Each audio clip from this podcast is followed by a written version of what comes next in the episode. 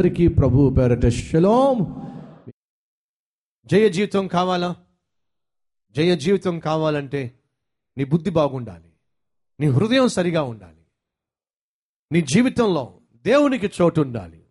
దేవుడు నీకు తోడుగా ఉంటే జ్ఞానమును సర్వ సంపదలు ఆయనతో పాటు నీకు తోడుగా అండగా ఉంటాయి. దావీదుకు దేవుడు తోడుగా ఉన్నాడు. కారణము అతని బుద్ధి మంచిది కాబట్టి. అతడు సుబుద్ధి గలవాడు కాబట్టి. తను ఎక్కడికి పంపించబడితే అక్కడ చక్కగా పనిని నిర్వర్తించి పని చేసి వచ్చేవాడు. దావీదు హెచ్చించబడ్డానికి కారణము తను పని చేసేవాడిగా ఉన్నాడు. ఈరోజు ఓ తీర్మానం తీసుకుంటావా? నేను ఇప్పటి వరకు ఎంత కష్టపడి చదువుతున్నానో అంతకంటే రెట్టింపు కష్టపడి చదువుతాను. ఒకవేళ ఇల్లాలిగా నువ్వు ఏడు గంటలకు ఎనిమిది గంటలకు లేచి ఇల్లాలివైతే ఈరోజు తీర్మానం తీసుకో. ఐదు గంటలకే లేస్తాను.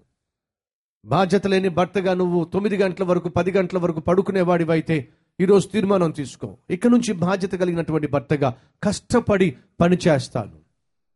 ఉద్యోగానికి వెళ్ళి టైం పాస్ చేసేటటువంటి ఉద్యోగిగాను ఉన్నట్లయితే తీర్మానం తీసుకో. ఇక నుంచి నేను కష్టపడి ఉద్యోగంలో నాకు ఇవ్వబడిన పనిని శక్తి వంచం లేకుండా నేను చేస్తాను. వ్యాపారంలో నీకంటే నీ పక్కవాడే లాభం సంపాదిస్తున్నట్లయితే గమనించండి.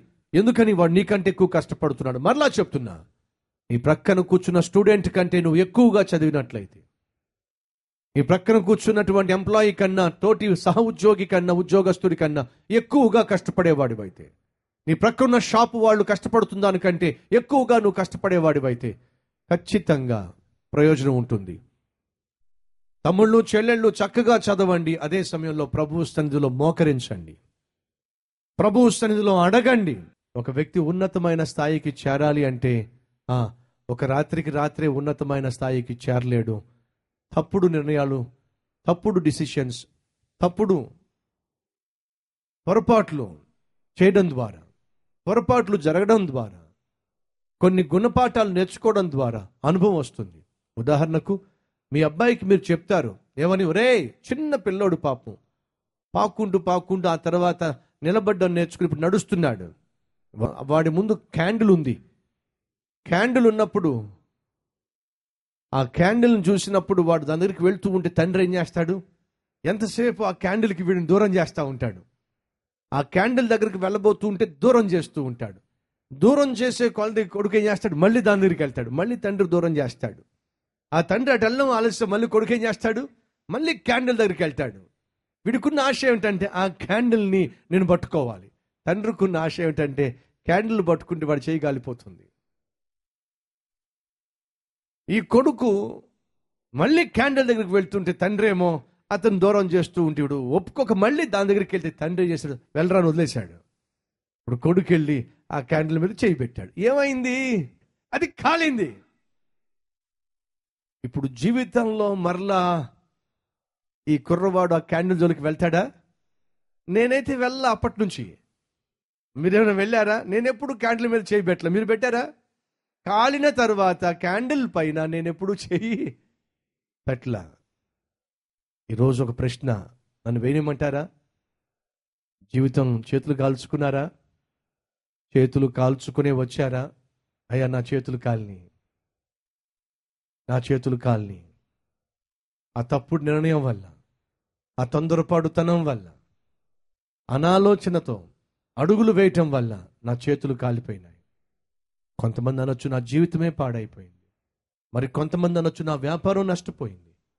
ఇప్పుడు చేతులు కాల్చుకొని ఏం చేయాలో తెలియక నిస్సహాయ స్థితిలో వచ్చాను.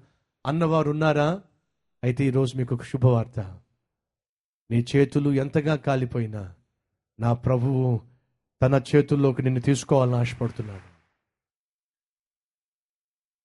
కాలిపోయిన ఆ చేతుల్ని నా ప్రభు చేతుల్లో పెడితే వాటిని అనుభవంగా నా దేవుడు మారుస్తాడు అద్భుతంగా నీ జీవితాన్ని దీవనకరంగా తీరుస్తాడు. అయితే ఏం చేయాలి? జ్ఞానం కొదువుగా ఉందా? ఉద్యోగంలో కష్టంగా ఉందా? వ్యాపారము నష్టాలు గుండా వెళుతుందా? అయితే ఏం చేయాలి? మొదటిగా నీ బుద్ధి బాగుండాలి. రెండోదిగా కష్టపడే వ్యక్తిత్వం నీకు ఉండాలి మూడోదిగా నీ చేతిని దేవుని చేతికి అప్పగించాలి.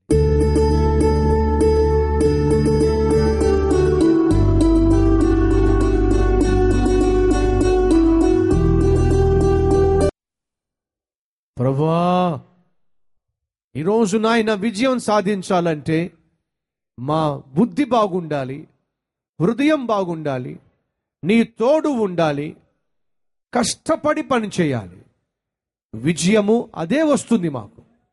కష్టపడే తత్వాన్ని ఇవ్వండి తత్ఫలితంగా నిన్ను మహిమపరిచే జీవితాన్ని ఇవ్వమని యేసు నామం పేరట ఈ మనవులు అర్పిస్తున్నాము తండ్రి. ఆమెన్.